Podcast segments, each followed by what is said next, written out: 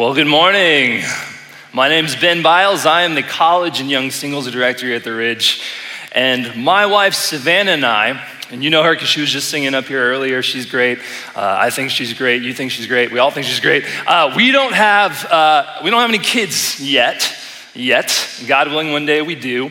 Uh, but from the outside looking in, it seems like parenting can be really challenging, or at least it comes with its own unique set of challenges. And I've noticed on social media how some parents deal with that challenge. And here's a, here's a tweet, a pic from uh, Twitter, and says this I try really hard not to lie to my kids. Also, me. We can't go to Disney World, it's locked. And we all hate when Disney World is locked, right? It's so disappointing. But here's another one. It says, uh, also from Twitter, I'm convinced, I've convinced my kids that they won't like Oreos because they're too spicy. And that is why I deserve to get some kind of parenting award. And I think uh, we all agree the spice level of Oreos is, is pretty low. I mean, even Pastor Tim and Adam can handle that level of spice. Uh, and then this third, this third tweet says this My five year old hasn't said a word in the car after I convinced him that the volume control on our stereo ejects his car seat. And I see this and I think, you know, as a parent, you are a source, you're the source of truth for these kids, right? And, and this world can be really confusing. Uh, and at an early age, you're trying to discern what is true from what is not in this world. And you really, as a child, rely on your parents, on teachers, and sources of authority to be that truth, to, be, to give you the truth that you can live with, that you can build off of, all of that. And without those sources of truth, you really feel lost. And I think even as adults, we can all agree that it's a very confusing time to be alive, right? Because we also live in this world where it's hard to discern what is true from what is not. And we're always constantly asking, what is true? Is this true? And how true is this? And I think we do this especially when we, when we are watching the news or any media. And I think with all these accusations of fake news, it's hard to know what true news is. And there's also been evidence of misinformation campaigns designed to fool people. And we're once again confused like, is this real or is this not? How do we know the difference? And on top of that, we, as we navigate social media like Facebook and Twitter, people can post whatever they want on there. And we're always left trying to figure out well, is this true? Is what this person said actually true? And actually, Facebook and Twitter now have fact checking uh, programs built into their software so that we can discern what's true. And even just recently, watching the presidential, vice presidential debates, I'm, I'm just left wondering, like, what about this is true? Is this like 100% true? Is this kind of true? Is this not true? It just gets to be a bit much. And it's not just politics and media either. We've all marveled at the discoveries of, mar- of modern science and what uh, they've discovered and how that helps us understand our world better, the world we live in, helps us give understanding to what we see and everything in it. But a thousand years ago, right, they thought they knew the truth about the world. They thought they knew how this world worked. And now, looking back on that, we know they were way off in a lot of ways. And so, who's to say now that what we know about science will be true a thousand years from now? How do we know? How can we have confidence in that? And on top of all these, we struggle just in our own personal lives, right? We struggle knowing truth in the workplace or at home, in our relationships, and even with ourselves all, all, oftentimes, right? Where we're asking or we're saying, uh, or what we're saying we're gonna do doesn't always match up with what we actually do. And I think even now in our contemporary culture, we're struggling to understand what truth even means in a culture where truth has now become relative. Right? Truth has become relative. And what I mean by that is that the truth that I believe is good and fine, and the truth that you believe is good and fine, and they can completely conflict and contrast with each other, but because truth is relative to us, they're both true. And I know that doesn't make any sense, but truth in a relative world is defined by what you experience. And that experience defines what is true for you. Now, one of my hobbies is that I roast my own coffee at home, and I know that makes me kind of a snob, and that's fine, that's fine. Uh, but when I do this, what I do is I get online, I order raw coffee beans. Uh, they get shipped to me, I, I get them, uh, they look great, I roast them. Uh, why do I do that? Because I love fresh, delicious coffee. But every time I get these raw coffee beans, they always come in these bags. And every bag has a description of what the coffee should taste like. And here's one of those bags uh, right here. It says this on the description it says, a thread of honey sweetness throughout, floral like, raw honey, whipped with the comb. Honey sweetened black tea, creamy caramels, bright citrus notes, and a lemon like acidic impression. And I love these descriptions because it makes the coffee sound like a dessert. It makes it sound like super delicious and super great.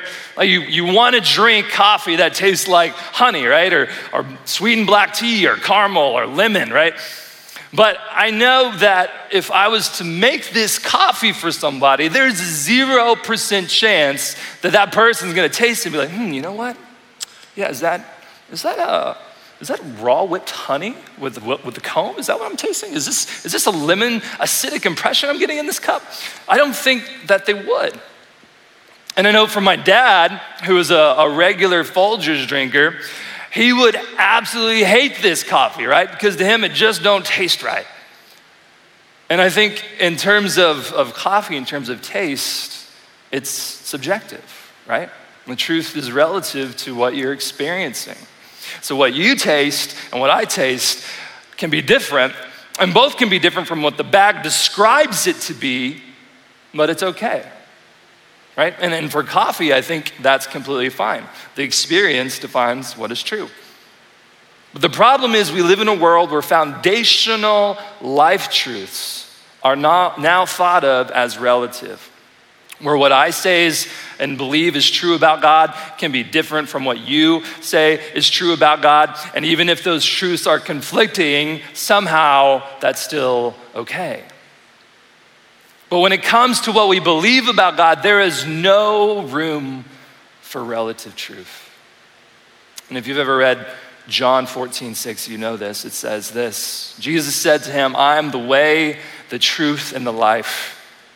No one comes to the Father except through me. All right, so if Jesus really is the truth, if he really is the way, and if no one else can come to the Father except through him, that doesn't leave any room open for relative truth. So either Jesus is telling us the truth or he's not. It can be relative. But I think, honestly, the reality of our culture is that we've come to a place where we've just lost trust in the institutions to tell us truth across the board. Right? Uh, we've depended on ourselves instead and our experiences and established ourselves as the source of truth. So, what, what we experience and what we decide is true becomes true. We become our own source of truth. And that creates problems and it has led many to ask well, if, if all truth is relative, is, is anything completely true? Like, can we know the truth really about family, about friends, about how marriage works, about how we're supposed to interact with culture, about how love works, or politics, or work? Can we know the truth about any of these things if we live in a world where the thinking of the day is that truth is relative? And I think the answer to any one of these questions is it depends on your source of truth.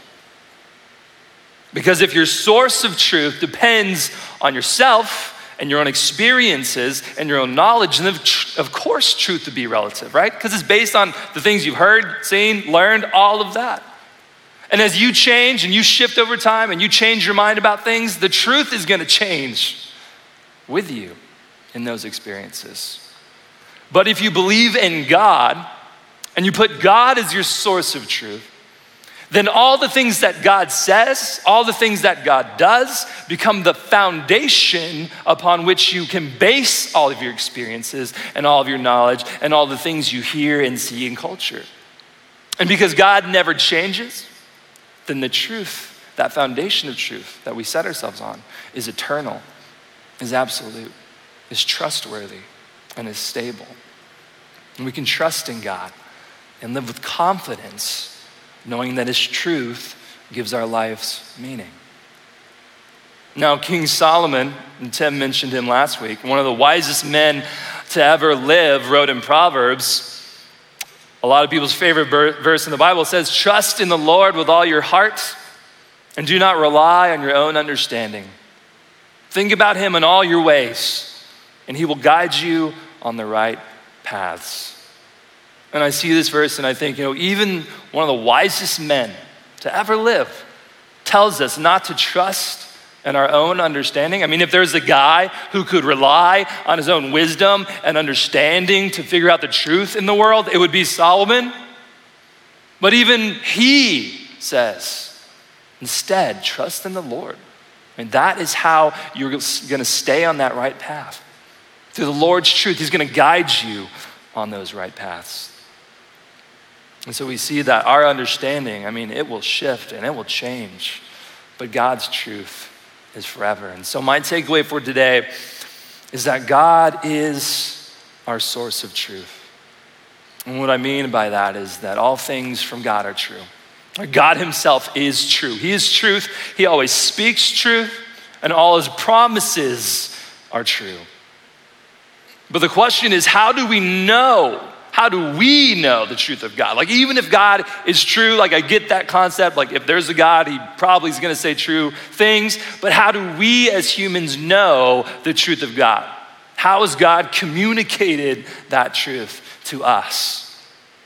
And so today we're going to talk about two things. Uh, God has revealed his truth primarily in two ways. And the first one is through his written word. Now, the Bible is uh, a record, really, of what God has communicated to humanity uh, about himself and how he interacts with humanity and he, what he wants to come true for all of us. And we believe that everything in Scripture comes from God and can be trusted. Now, the Apostle Paul writes to his pastor friend Timothy in 2 Timothy, and he says this But as for you, continue in what you have learned and firmly believed.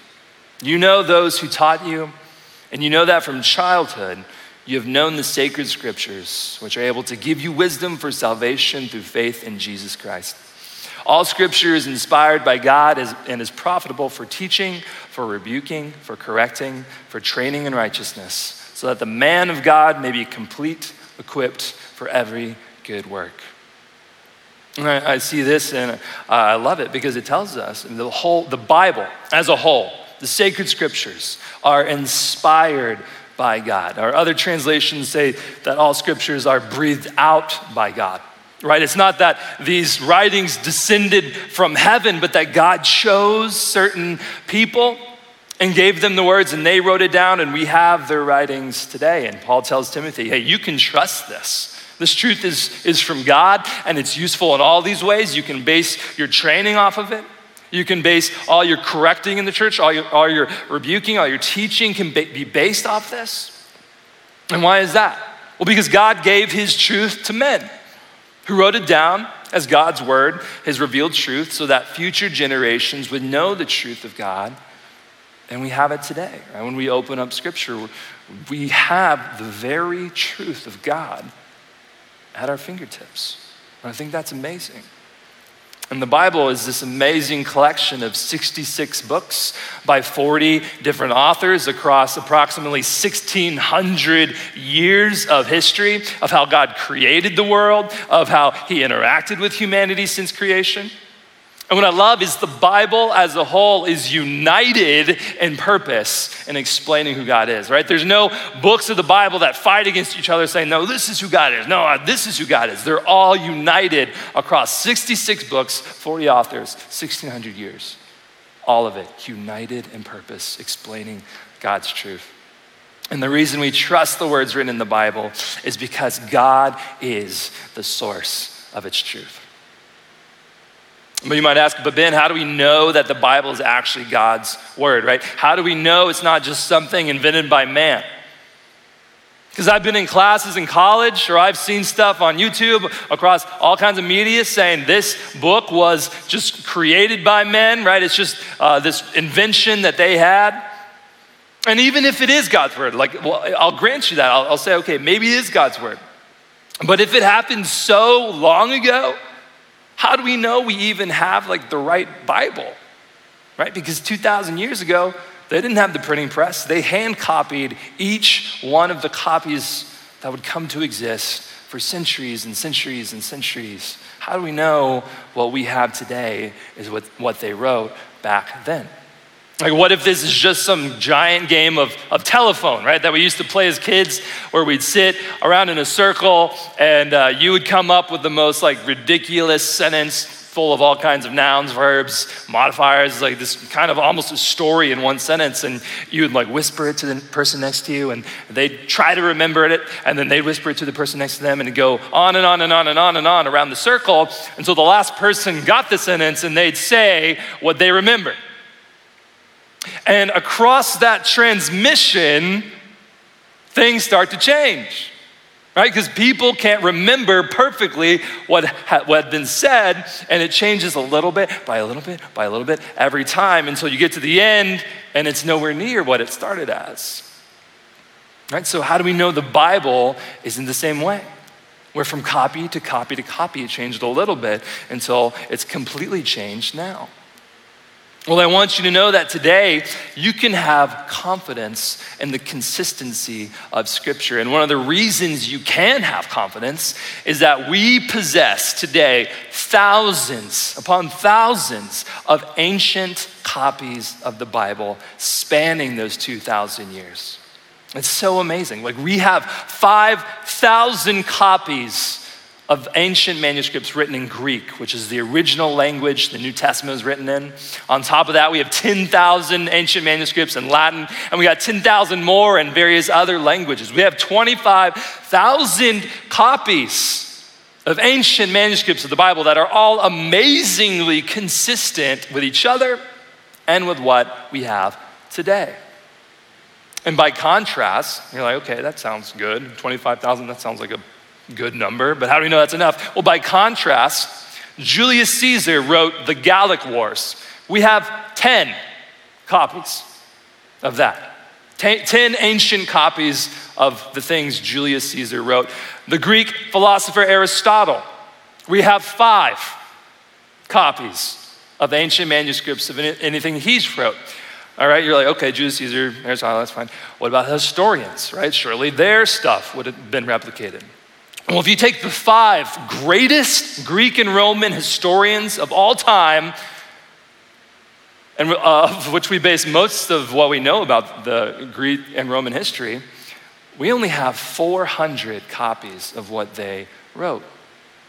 And what's so interesting is few people doubt that Julius Caesar existed. Few people doubt that Aristotle wrote. Few people doubt the history that we have of Greece and Rome. But if you're keeping track, right, 25,000 copies of scripture compared to a little over 400 of those uh, ancient Greek and Roman guys, right? For uh, illustration, a pile of 400 manuscripts probably gets you like table high, right? If you stack them all up on top of each other, probably gets you to here. But if you take 25,000 copies of ancient manuscripts, you get the Empire State Building three and a half times. And so, why do I say this? Because I want you to have confidence that we have great evidence that the Bible has remained consistent throughout the centuries. And it's clear to us that God has actively preserved His Word so that we could know its truth. And that preservation becomes an invitation to know God and to know truth in Scripture. And so the words Paul wrote to Timothy are true for us, us as well. And on top of that, like if you needed even more evidence, right, the Bible keeps record of itself, right? You got 40 authors across 66 books, and some of those books were prophetic, where God would appoint a prophet and tell him, hey, this is gonna happen in a few hundred years. I want you to write it down so that when it comes true, the people know that I'm telling the truth, that I'm really God, right? That I know the truth not just about the past and the present, but about the future. And what we see and we find in the Old Testament are 48 major prophecies. And in addition to that, we got 300 minor ones, if you include those. Some of these are still waiting to come true. And most of those deal with end times, right?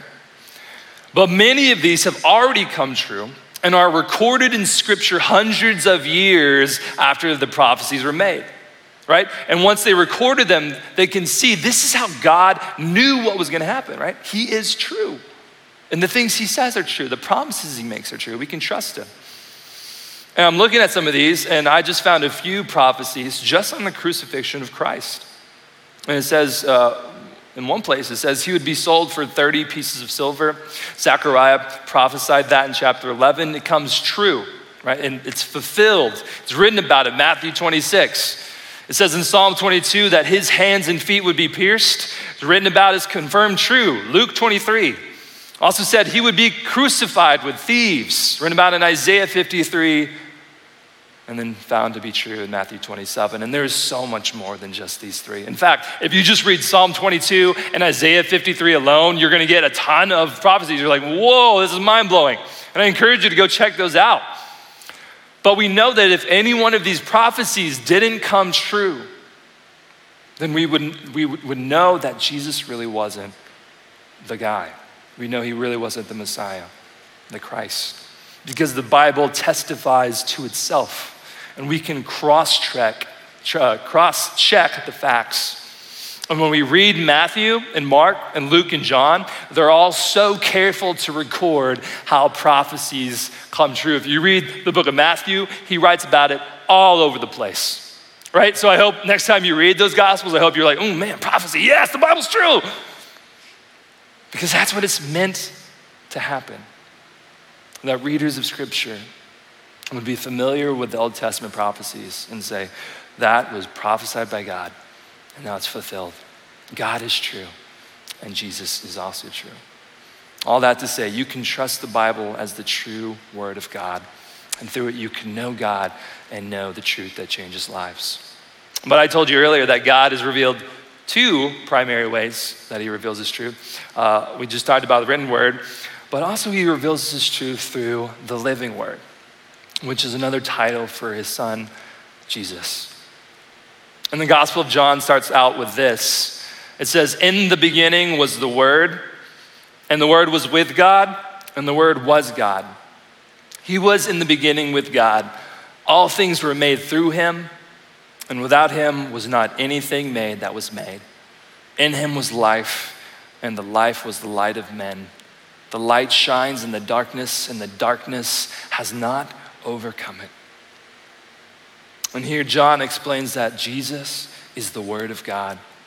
He's in the beginning before all things, and through him all things were made, right? The Word of God came down and took on flesh, and we know him as Jesus Christ, the Son of God, who is fully God and fully man. And John starts off with this, saying that Jesus is the Word, because he's the fullest expression of the invisible God. And God expresses the fullness of his character through Jesus, his son. And so this is how the Gospel of John starts off. And then John goes on to describe the person of Jesus Christ, describes his ministry, describes the things that he goes on to say and do, and how he died for our sins and rose again. And in John's gospel, Jesus states over and over again that he has come to reveal the Father. That he's come to do the will of his Father, that he's given the words from his Father to say, and he's here to say them.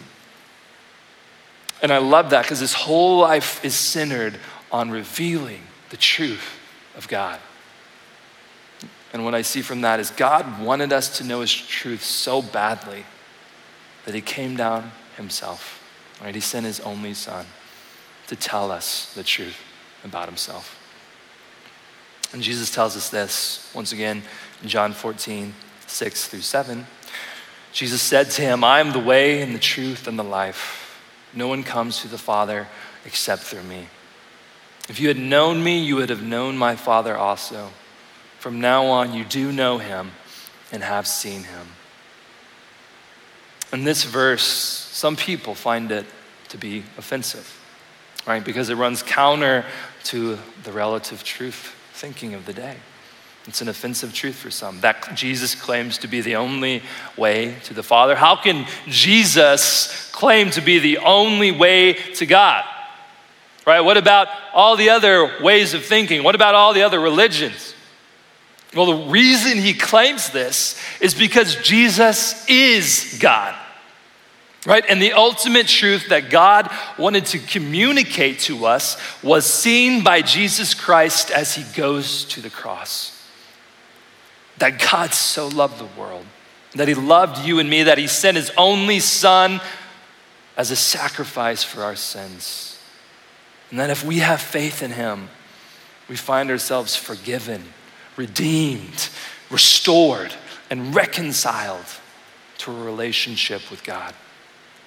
And as the truth of God, He opened up the way to God so that we could have life with God.